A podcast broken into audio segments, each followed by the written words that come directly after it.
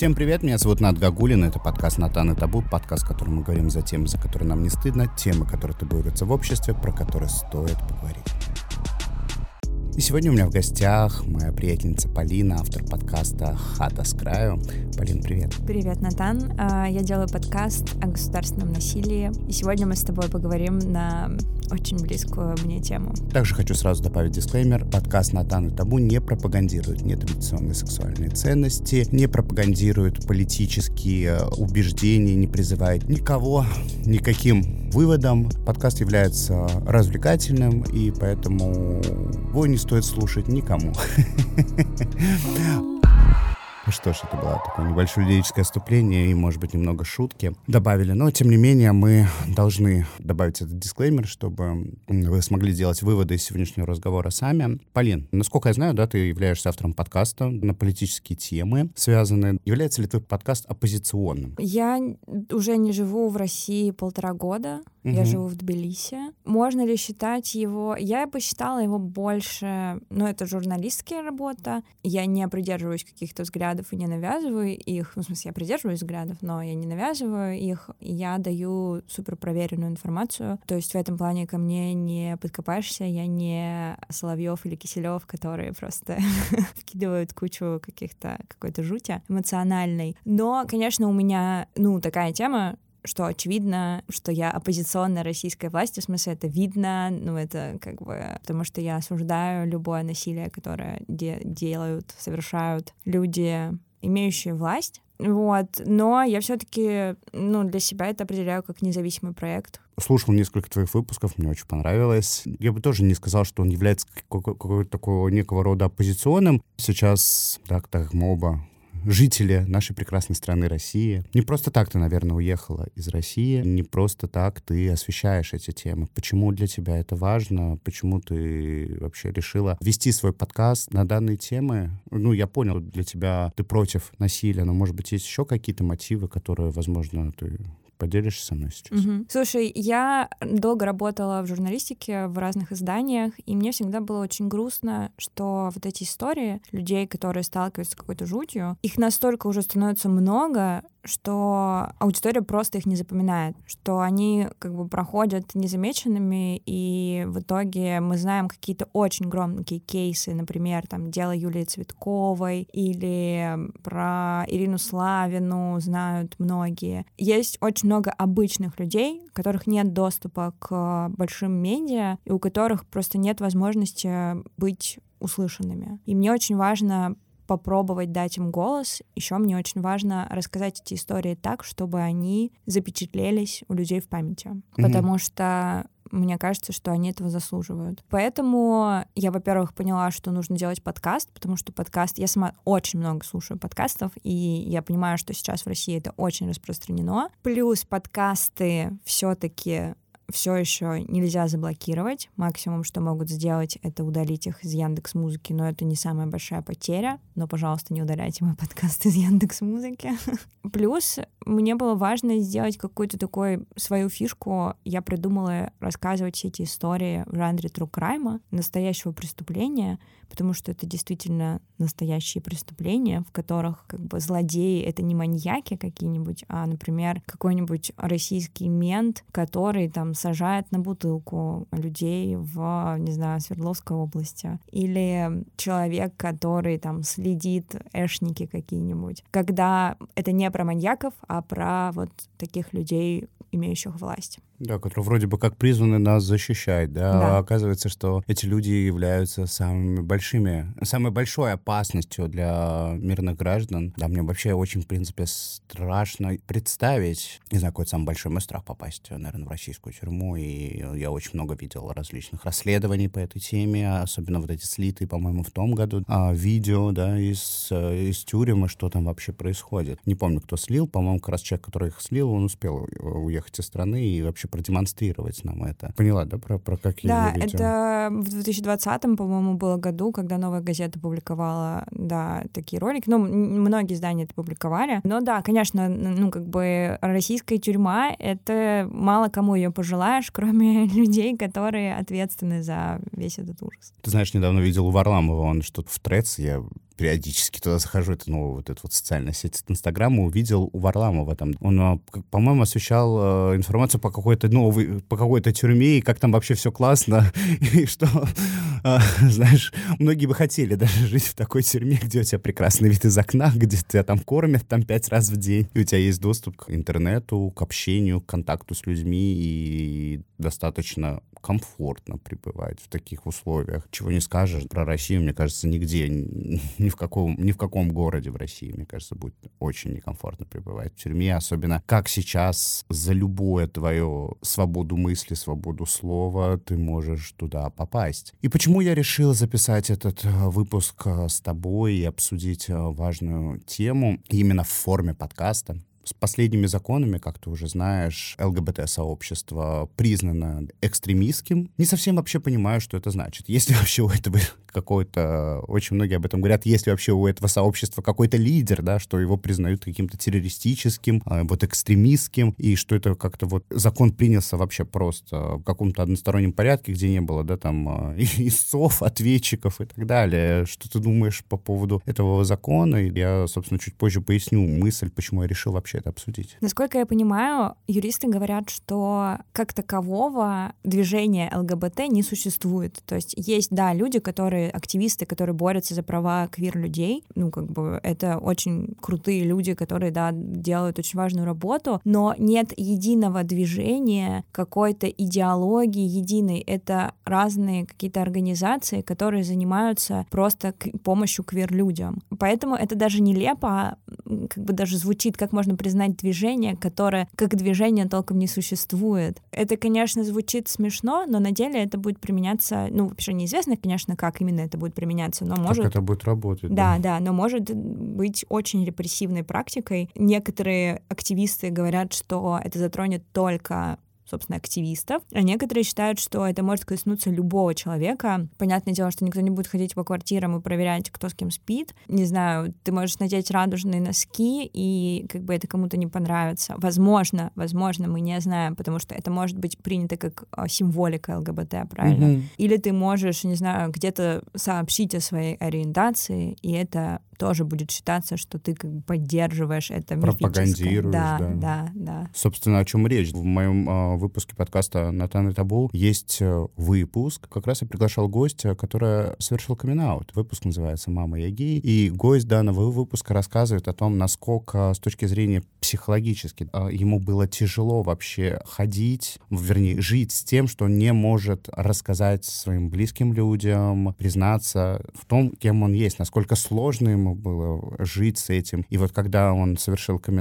насколько облегчилась его жизнь. И совершил этот камин вот напоминаю вам, дорогие слушатели, там, кто еще не слушал, рекомендую к прослушиванию, что совершил он его после смерти отца. То есть э, только вот смерть отца дала возможность ему э, вообще раскрыть себя, рассказать своей матери, рассказать друзьям, потому что он очень боялся, что он будет не принят. И, соответственно, в России я очень слышу много случаев того, вот как раз про, ты сказал, вот про носки, да, кто-то увидит носки, даже до того, до этого закона, сколько случаев того, что человек может просто идти на какой-то аниме-фестиваль, какой-то косплей делать. Вот я слышал эту историю, что ребят просто отпиздили, блядь, за то, что они выглядят, что они с какими-то прическами и яркими нарядами. Все, то есть это, по сути, что? Это тоже теперь является пропагандой. Если до этого людей просто пиздили, хоть какая-то была надежда на то, что людей за это могут как-то пресечь, наказать, то сейчас, если вдруг ты как-то ярко выражаешься в своей одежде, там, не знаю, в своем стиле, тебя отпиздят, а потом ты еще, кстати, тебя еще и посадят за, за это. То есть, а человека, который отпиздил, герой России, вручат награду. Мы же знаем, как у нас за то, что просто отпиздить людей, как у нас теперь вручаются награды, как герои России. Да, и это все, ну, это все жутко, это действительно развязывает руки тем же ментам, потому что, ну, как бы, да, они могут еще больше какого-то насилия совершать по отношению к людям, потому что они будут, ну, как бы воспринимать их как априори каких-то нарушителей закона, просто потому что они как бы не так выглядят, или они, ну, как бы ясно, какая у них ориентация, ментам, например, ясно, да, или там они где-то сообщили о своей ориентации. Вот это все, помимо того, что людей просто могут штрафовать, их могут сажать, ну, после того, как начнется этот закон действовать, это еще действительно развязывает руки очень многим людям и каким-то, например, просто агрессивно настроенным людям, потому что таких много, как бы, ну, все это ужасно, и это очень пугает. Согласен, да, я вот тоже думаю о том, что так, э, хорошо, да, и у меня есть вот такие вот выпуски, и сейчас, то есть у нас, а, насколько ты знаешь, сейчас, наверное, тебя бомбанет, да, вот эти вот тоже рассуждения политические о том, что женщинам не нужно получать образование, им надо рожать. А во многих уже регионах России есть э, запрет на аборты. Я вот такой, знаешь, сижу и думаю, так, у меня в моем подкасте есть э, выпуски на тему «Мама, я гей», и где человек э, говорит о своем камин является ли это пропаганда или нет. Я такой задумался. Хотя у меня там тоже стоит дисклеймер, но приебаться сейчас можно к чему угодно. А потом я такой вспоминаю, а еще у меня, наверное, у меня, кстати, кстати, еще же есть выпуск о том, где я с семейным а, психологом рассуждаю на тему того, что семейные ценности устарели. И, соответственно, да, я прихожу к выводу, оказывается, наверное, я еще и пропагандирую то, что семейные ценности — это плохо, когда в России сейчас мы собираемся возрождать те самые семейные ценности. Женщины, рожайте, мужчины, защищайте родину. И я такой думаю, угу, так, что меня объявят иноагентом или пропагандистом или что, учитывая, что я, да, там, оппозиционером каким-то, и, и я, что, теперь возглавляю экстремистские какие-то направленности. И, честно, немножко меня это напрягает. Во-первых, даже нету понимания, что вообще будет являться пропагандой. Является ли мой подкаст пропагандой, или, может быть, является э, мой образ, да, внешний, ну, у меня длинные волосы, мужчина с длинными волосами, волосами и достаточно яркой внешностью. Может ли вообще моя внешность даже являться пропагандой и быть предметом экстремизма? Вообще, хорошо, что ты связал это все с теми же репродуктивными правами, потому что многие гетеролюди думают, что, ну, это как бы нас не касается, мы действительно, мы, мы, мы вне вот этой всего движения, мы не, э, как не связаны с кверами, но на самом деле это просто первый шаг, оно всегда идет одно за другим. Когда ухудшаются какие какие-то права, это не значит, что, во-первых, у кого-то прибыло прав, а во-вторых, не значит, что вас не тронут. Нет, на самом деле после таких законов очень часто идет ограничение тех же прав женщин, например, ну вот право на аборты, и действительно уже там как минимум в двух, я знаю, регионах есть запрет на аборты в частных клиниках, и многие эксперты говорят, что это просто вопрос времени, когда это придет реально по всей стране, и, может быть, это будет вообще повсеместный запрет не только на частные клиники. Возможно, не знаю, многие говорят про то, что может быть налог на бездетность и, ну, какие-то такие жуткие вещи. Мы не знаем, что будет дальше, но к тому, что когда у них так развязываются руки, когда кого-то приходят и забирают, это не значит, что остальные все в безопасности нет, потом придут и за ними. У нас тут даже шутил прям буквально недавно с приятельницей на тему, я говорю, ну, сейчас у нас, я говорю, весной, да, сейчас, после выборов, была сейчас такая частичная мобилизация, потом у нас будет всеобщая мобилизация. Сейчас начинается как бы потихонечку, потихонечку протекать история о том, что женщина, она не имеет теперь права, она, ну, как бы, да, вот рассуждение, фантазия, не будет иметь права на то, чтобы, да, там, получать высшее образование и должна только рожать, а еще и запрещают, запрещают распоряжаться своим телом, то есть ее тело ей не принадлежит. Если тебя, там, не знаю, изнасиловали, ну, нет, ты не можешь делать аборт, рожай. И то есть, как бы, женщина впоследствии должна родить ребенка от насильника, и это как постоянное, психологически даже, да, рассуждать, постоянное напоминание о травматичном опыте, который произошел с человеком. Ну и на самом деле а, это какой-то такой миф многих авторитарных государств, что ЛГБТ персоны каким-то образом влияют пагубно на демографию, и что вот мы сейчас их запретим, и тогда у нас такой рост начнется, и аборты запретим, и у нас будет просто прекрасно, у нас будет много нового как бы мяса человеческого, которого можно отправлять на войну. Нет, на самом-то деле, во-первых, когда запрещают аборты, это из-за этого растет материнская смертность, из-за этого растет э, риск, что женщина пойдет и воспользуется какими-то подпольными клиниками, что как бы страшно, и мы читали это кучу всего, там, не знаю, начиная от ремарка про эти ну, ну подпольные аборты, это не принесет никакого скачка, никакого роста демографического. Плюс э, на самом-то деле многие квир-персоны заводят семьи, и это, не знаю, у меня многие знакомые, кто как раз, э, ну, как-то связаны, ну, в общем, это, если это квиры, то у них есть семьи и официальные браки, а многие мои э, гетерознакомые, нет, они как бы не спешат ни детей заводить, ничего такого, ни в брак вступать, так что это вообще никак не связанные вещи, и вот эти решения, они на самом деле приводят только к оттоку людей, к дополнительной миграции, к смертности, к домашнему насилию, в смысле, у нас нет никакого, например, закона все еще, который бы ограничивал домашнее насилие, который как-то бы защищал женщин от этого. Да, женщины в такой среде не то, чтобы очень будут хотеть рожать по миллиарду детей. Ты знаешь, я не знаю, насколько это утка, не утка, но слышал историю про то, что даже хотели запретить феминисток. Да, Ты слышала да, об этом? Да, да. А кто-то из депутатов э, говорил, что да, может быть, их тоже надо феминизм признать экстремизмом. Но как бы, ну тоже, как бы единого феминистского какого-то движения, кроме там, не знаю, феминистского антивоенного сопротивления, например, да, но это одно конкретное движение. Единого просто вот, ну как бы все таки фемини... армия феминисток, нет такого, ну как бы это очень разрозненные вещи, как определять, кто феминистка, кто нет, тоже непонятно. Но да, возможно, они дойдут и до этого, и просто будет интересно, конечно, как они будут это... Как это вычислять, да, да то есть да. если ты женщина с короткой стрижкой, ты уже феминистка или нет? Это вот знаешь то же самое про экстремистов ЛГБТ-сообществ, да, да, я да. вот такой думаю, интересно, а меня могут вот человека, там, красивого человека, который там следит за собой, модно одевается, его можно призна- признать экстремистом, ЛГБТ-активистом? Как бы, что далеко ходить? Давай возьмем с тобой наших каких-то медийных блогеров, Лешу Житковского, когда он такая, как бы, андрогинная персона,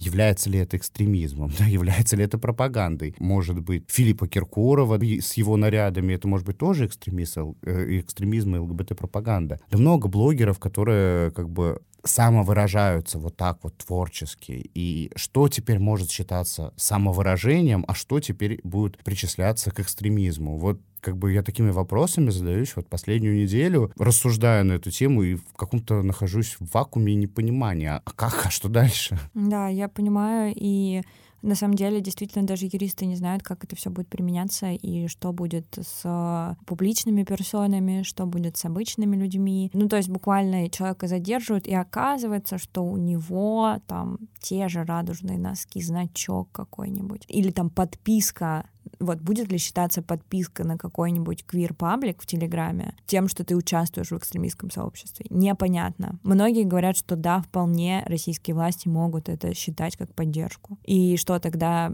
ну, как бы, ну, я не знаю название статей, в смысле, я не помню их, но там, например, штраф человеку выпишут, или, может быть, его даже посадят за это. При этом это все еще и приводит к тому, что люди, которые не смогут уехать из России, они, ну, как бы, понятное дело, что обычные люди, все не встанут и не уедут из России. По разным подсчетам в стране может быть до там, около 7 миллионов квир-персон.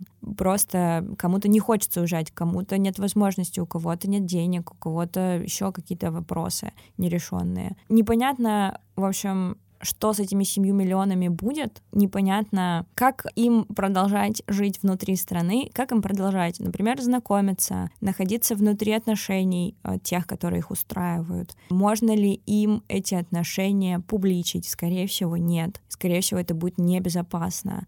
То будет считаться отношениями, потому что например, раньше, когда там в советское время, да и, ну и до этого, многие люди жили как бы парой, но просто называли друг друга, ну, мы друзья, мы подруги. Брат с сестрой. Мы, да, да. Брат-брат, сестра да, сестра. Да, родственники дальние. И как бы сейчас тоже так будет или нет, непонятно. Как этим людям знакомиться, тоже непонятно, потому что никакие вечеринки, именно квир-вечеринки, не могут теперь объявляться как квир-вечеринки, потому что это ну, небезопасно для организаторов. Значит, на них могут приходить все люди, это тоже небезопасно, ты не сможешь там открыться никому, плюс всякие сервисы, международные, ну, западные сервисы, они просто ушли из России, того же Тиндера уже нет. Просто какие-то, которые остаются, они, например, меняют политику внутреннюю, то есть я знаю, что там, по-моему, ну, мы не будем называть название, но есть такой сервис, который остался в России, и он просто сменил как бы возможности поиска на что мужчины могут искать только себе а, там девушку или друга, ну, то есть партнершу или друга, и женщины могут искать себе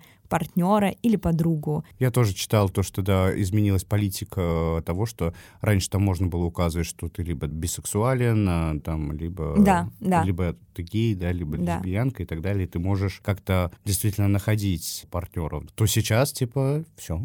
И все это как бы приведет к тому, что очень много несчастных людей будет. Я уже не говорю про транс-людей, которые не смогут сделать внутри страны операцию и никакое лечение получать.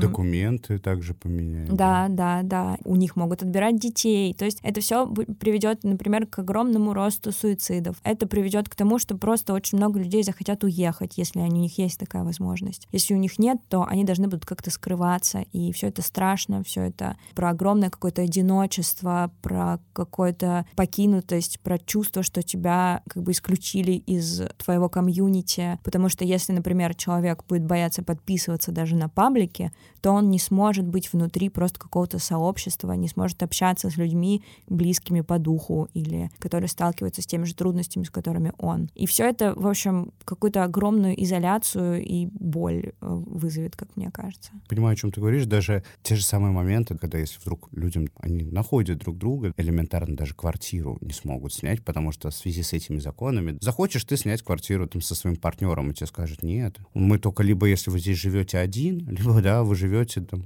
с девушкой. Да, это же было как в Советском Союзе, что вот если вы не пара официальная, то вы не сможете жить в номере вместе, э, в отеле, например, зарегистрироваться. Да, какие-то, в общем, такие вещи будут, не знаю, это все, все очень страшно и непонятно, как, к чему это приведет. Ты знаешь, тебе даже больше затронут такую тему, вот эти паблики, которые сейчас вот для квир-персон, которые активно сейчас блокируются в России. А, насколько я знаю, помимо всего прочего, эти же квир-паблики дают там информацию для ЛГБТ плюс персон, людей, живущих с ВИЧ. И, соответственно, да, если человек из этого комьюнити сталкивается с тем, что у него появляется ВИЧ-статус, за счет этого у него нет никакой информации, которая, ну, только из официальных каких-то источников, как с этим быть, как, как это лечить, или, допустим, допустим, даже эти же источники дают информацию для квир-персон, где в других странах они смогут находить и получать лечение, угу. да, где они смогут находить препараты, где они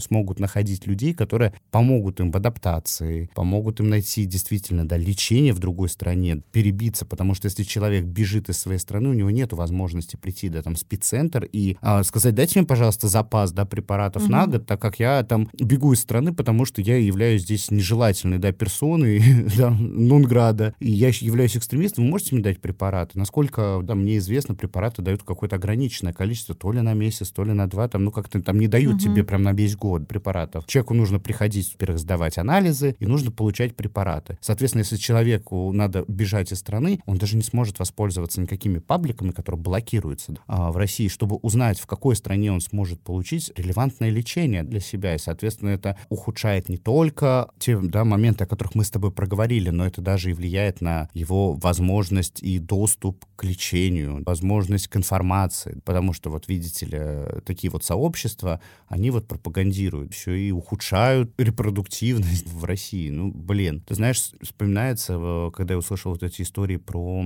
как раз-таки запрет на образование, вот эти рассуждения, что девушкам надо не учиться рожать и аборты не надо делать, сразу вспоминается какой-то, знаешь, сериал э, «Рассказ служанки». Да, да, Галат абсолютный. Да, что становится какое-то такое вот общество, где, да, если вдруг в каком-то случае у нас кто-то не сможет иметь детей, тогда, да, будут, будут рожать для, для них какие-то другие люди. Mm-hmm. Это все пугает. Это все безумно пугает, и нет вообще понимания, представления, как, как дальше двигаться, как вот сейчас, да, в нашем выпуске мы можем поддержать людей, которые сейчас признаны экстремистами. Полин, может быть, у тебя есть мысли, как можно поддержать э, людей, оказавшись такой ситуации, что какие, может быть, у тебя есть рекомендации для них? Я понимаю, что нам очень важно не чувствовать себя одинокими, понимать, что э, если что, тебе помогут твои соратники. Есть очень много помогающих организаций. Сейчас на них очень выросла нагрузка, но если человек попал в какую-то беду, он всегда может подать свою просьбу, ему помогут, могут помочь выехать из страны безопасно, помочь, может быть, э, какую-то найти работу, работу или а, оказать какую-то экстренную психологическую помощь. И нужно объединяться, нужно объединяться с людьми, которым вы доверяете, которых можно положиться, чтобы не чувствовать себя одинокими, не чувствовать, что вы остались одни со, своим, со своей бедой, а сейчас это все уже настоящая беда. Я не имею в виду ориентацию людей, конечно же, я имею в виду преследование их за ориентацию, за... За убеждение. Да, да, да. Стараться помогать себе, поддерживать себя, потому что мы сталкиваемся с, каким-то, с каким-то ужасом, нам страшно, и нам нужно заботиться о себе в первую очередь сейчас. Полностью поддерживаю все, о чем ты сказала. Также со своей стороны могу вам порекомендовать посмотреть страны, которые могут предоставлять убежище. У вас теперь есть полное основание просить убежище для себя, получить визу и статус беженца просто потому, что в вашей стране вам небезопасно. Если раньше нужно было доказывать, что там, вы подвергаетесь какому-то преследованию, для этого вас там избили где-то, то сейчас э, в связи с э, ну, новыми законопроектами, да, где в стране говорится о том, что вот вы являетесь экстремистами, у вас есть основания для того, чтобы податься на беженство, да, в тех странах, которые принимают беженцев за, вот, за преследование. Могу сказать, не бойтесь просить о помощи, это действительно важно, находить сообщества, которые помогают. Я понимаю, насколько сейчас психологически сложно, есть очень много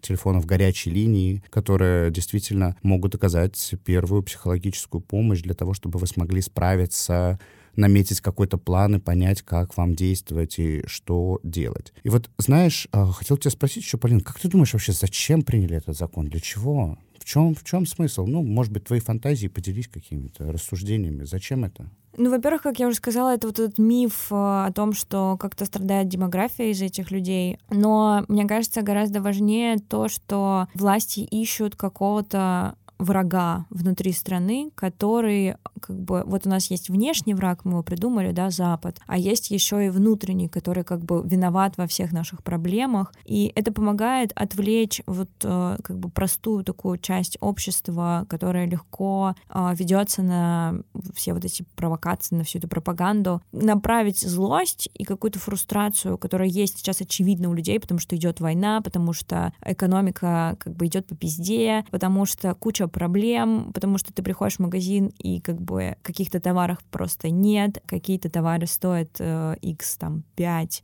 дороже, чем пару лет назад. Там, может быть, чьего-то мужа, чьего-то сына забирают на войну, или есть риск, что его заберут. И люди живут в страхе, люди живут в каком-то напряжении, люди злые. Нужно куда-то все это направить не на себя же, не на, не на ту же полицию, не на законодателей, нет. Это нужно направить на кого-то вот мифического, сделать из него такого демона, а, напугать всех, что вот они придут и детей наших запропагандируют, а, еще и вот испортят демографию, и еще вот это страшное сочетание закон, например, о пропаганде, он же шел в сочетании с законом о запрете педофилии, пропаганды педофилии. И это тоже не зря, это тоже такая уловка, что как бы они идут бок о бок, как будто бы квир-люди и педофилы — это что-то одинаковое, и, в общем, ну, это такая демонизация. Да, что-то про одно и то же. А, насколько у меня как-то был в выпуске психиатр, который рассказывал о том, что э, есть такой, ну, сборник МКБ-10, может быть, слышал, там mm-hmm. как раз-таки психологические, психические расстройства. Многие специалисты специалисты, я в том числе опираюсь при информированию себя же о том, какие, как, с какими патологиями я могу столкнуться в своей практике. Сколько я знаю, по-моему, в 20, то ли в 24 то ли в 25 году будет пересмотр э, МКБ-10, выходит новое, новое издание МКБ-11, где педофилия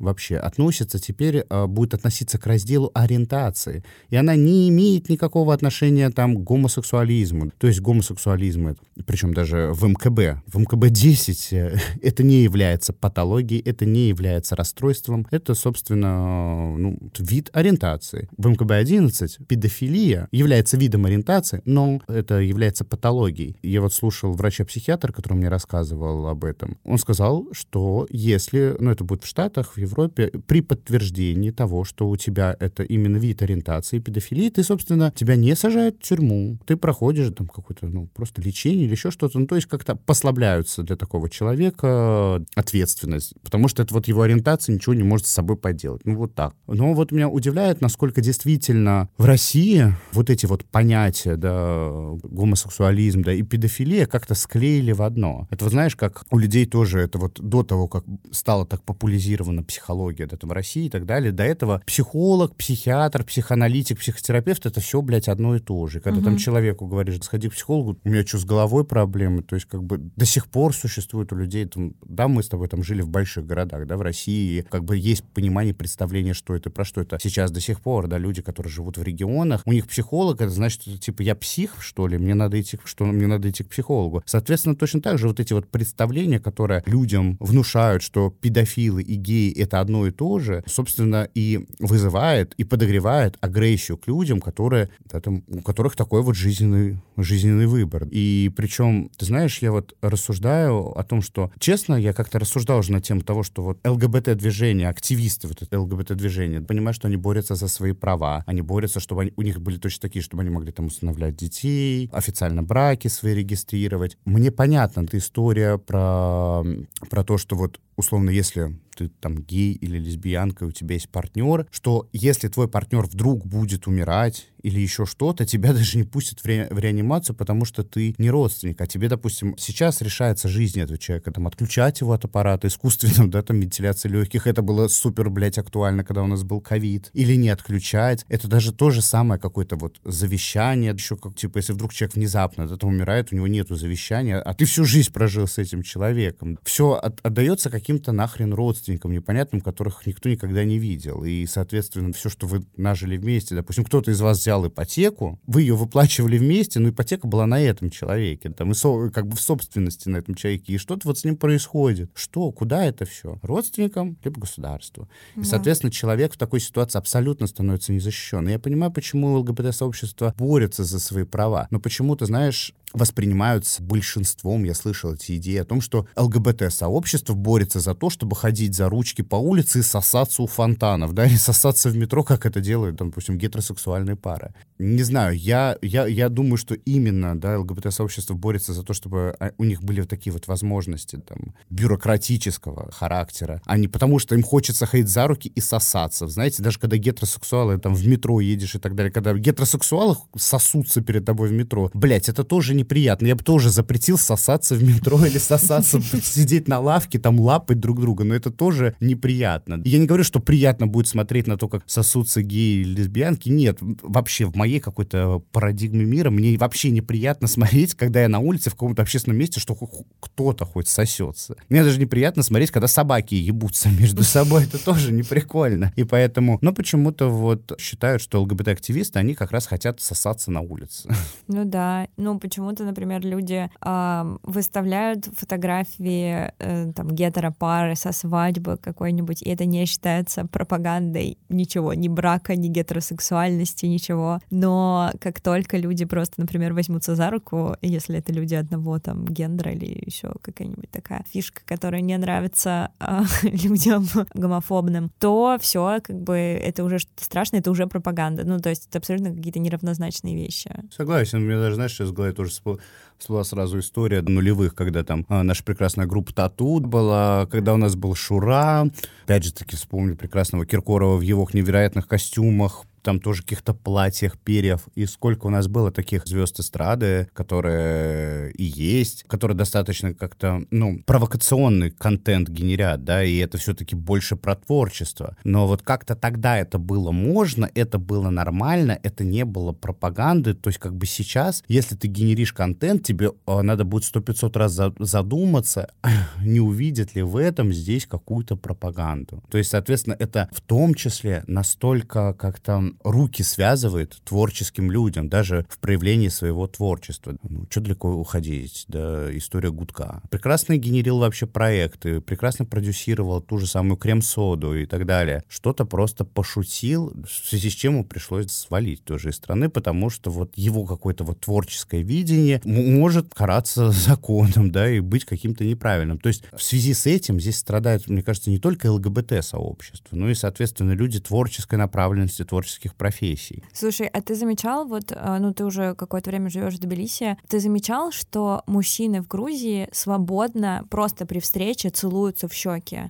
Прям много раз смачно, и это не так вот а это прям вот, ну, хороший поцелуй в щеку. И это как бы нормально, это никак не рушит их гетеросексуальность, ничего. Но сейчас представить такое в современной России просто невозможно, потому что нет, ты что, ты только пожмешь руку, и все это максимум. Ну, то есть, если мужчина поцелует другого в щеку, то это будет восприниматься как вот, что они геи. И, и как бы это такой контраст, хотя Грузия очень патриархальная и все-таки очень, ну ладно, не патриархальная, но Грузия очень такая православная страна. Да, религиозная. Да, очень религиозная. Э, тут, например, еще летом э, разгромили ЛГБТ-фестиваль. При этом вот такие какие-то простые бытовые штуки им доступны, а в угу. России это уже просто за гранью. Причем у многих насколько я знаю, там в культуре там, у азербайджанского народа тоже я вижу, как мужчины здороваются и могут при этом там поцеловать в щеку. И это является как бы не является какой-то ЛГБТ-пропагандой, это просто какие-то там вот рукопожатия, приветствия. То есть я вижу в каких-то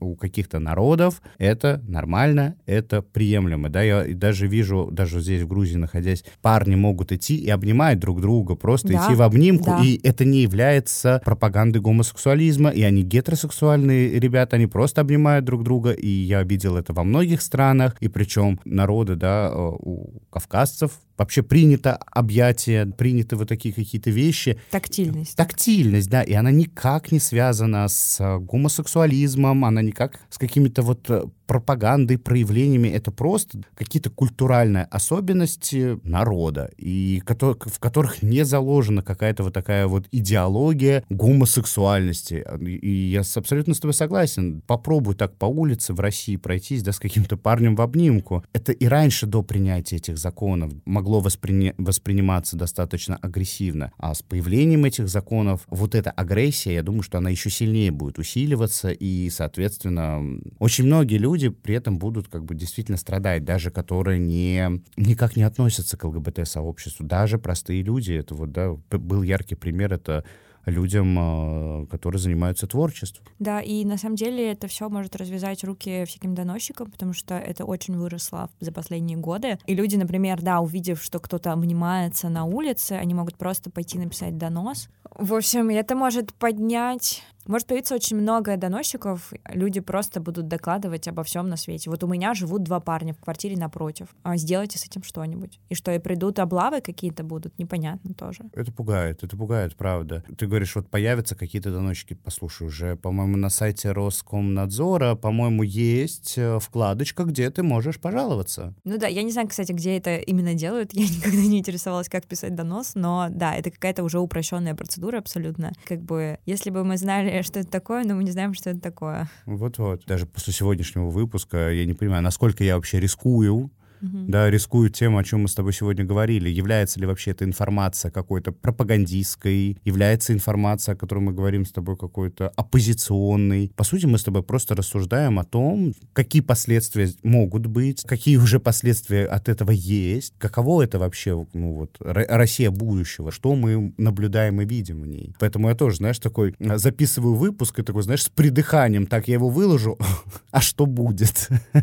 Хотелось бы, чтобы люди, которые принимают законы, тоже задумывались о таких вещах. А что будет, если у них, например, родится ребенок гей или дочь лесбиянка или еще как-нибудь, или внуки. То есть, если это затронет их напрямую, что они будут делать? Они будут как-то выступать за их права, они будут их прятать, они будут их вывозить, а сейчас им довольно сложно будет вывести, ну, вывести, выехать из страны, потому что они под санкциями, ну, те, кто принимают законы, и их э, семьи тоже. То есть, как бы задумываются ли они, что это может коснуться их? Что ж, я думаю, ты знаешь, для людей сверху, сколько, да, там, знаю, какие активы есть у них за рубежом и как их дети, да, учатся точно так же за рубежом, а не в нашей прекрасной России будущего. Я думаю, что для, для власти тот, кто сверху, я думаю, что касается и их семей, и их детей и так далее, такие вещи, я думаю, не касаются, потому что, знаешь, ловлю себя на мысли о том, что